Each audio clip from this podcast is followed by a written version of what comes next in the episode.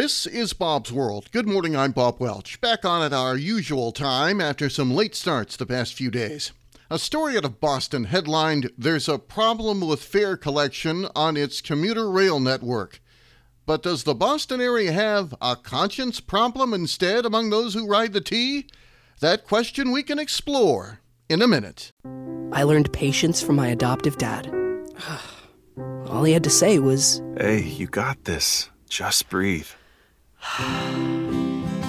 Hey, we're pretty good. Yeah, Might have to start a band. I got it.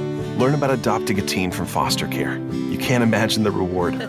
Visit adoptuskids.org to find out more. This message is brought to you by Adopt US Kids, the U.S. Department of Health and Human Services, and the Ad Council. I always give credit where credit is due for the stories that grab my attention from all over and make me think they should be called to your attention. Yesterday, I caught a story that had run on WBZ TV's newscast in Boston Monday night. Anchor David Wade reported this in his Question Everything segment, which you can watch at CBSBoston.com. However, I will excerpt some of it to give you an idea. It's like a high speed scratch ticket. Jump on board, take a chance, and you might win a free ride. If there's no conductor on the commuter rail, viewers tell WBZ TV it's like you don't even need a ticket. And they say it happens a lot. Len Berkowitz recorded his morning commute. He said that 40% of the time the commuter rail was free for him. No sign of any conductors today. I don't know why people even buy tickets, said Berkowitz. Kate Elmendorf bought a mobile ticket but didn't have to activate it. Kind of convenient because if I want to use the ticket again, I can. Patty Connolly prepays for her monthly pass, though she said watching others not pay a fare isn't fair. David Wade decided to test it out himself. Over a couple of months, he took six rides, buying and activating tickets on his phone each time. He only had his ticket checked once. So, how widespread of a problem is this? You get a different answer when the question is about a different problem. This could be a question of conscience.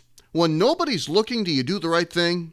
It sure sounds like many David Wade talked to didn't care, not even when on camera.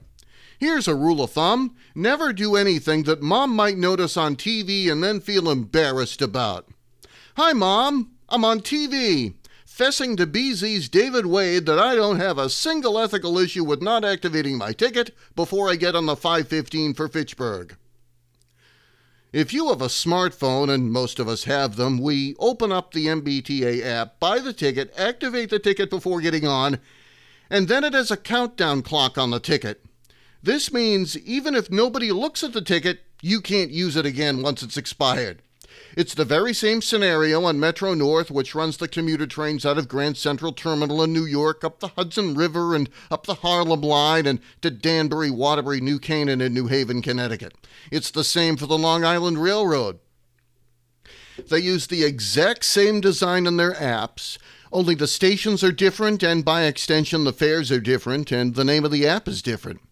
Someone who is in the age group that isn't comfortable with a smartphone would likely buy a ticket in person or at a fare vending machine. My dad's 82 years old next week. You think he's going to see if he can get a free ride on the T? Of course not. As his son, I'm the type who would think I'd get some bolt of lightning if I dared get on a conveyance, any conveyance, without paying the fare. Geez, can you imagine the embarrassment in my voice if I got on a T commuter train in Fitchburg going to North Station, not paying the fare, being caught, and then being detrained, as would be the conductor's right, whatever the next stop is? Hey, Dad, I'm an Ayer. Why an Ayer?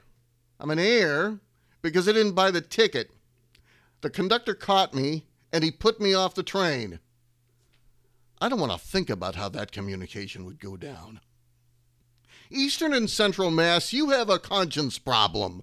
I'm talking to you, the person who doesn't activate the ticket unless they see a conductor.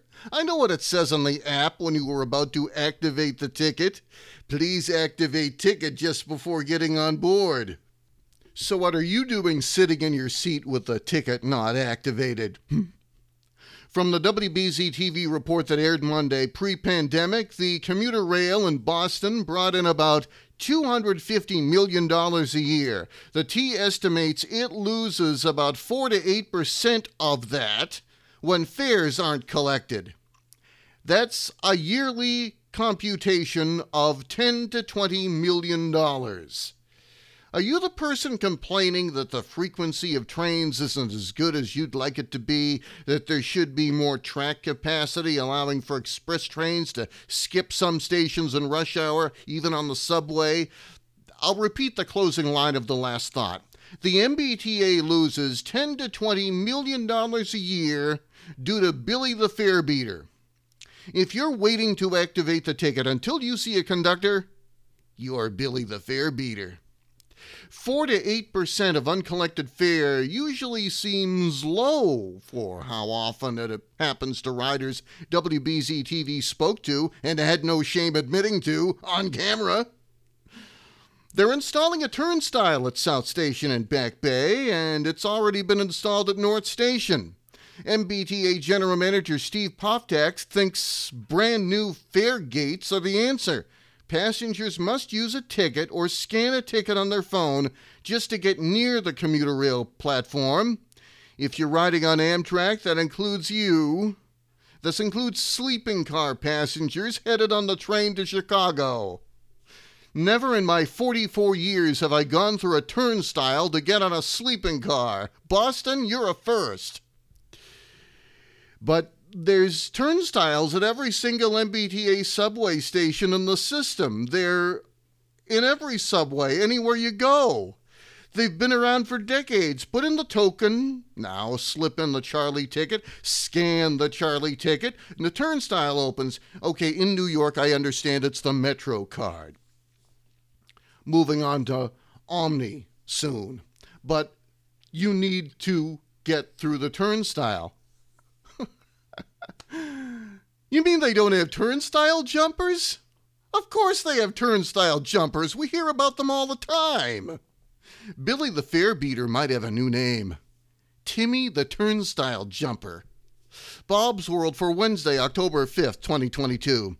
I'm Bob Welch. Make it a great day, and I'll see you on the smartphone.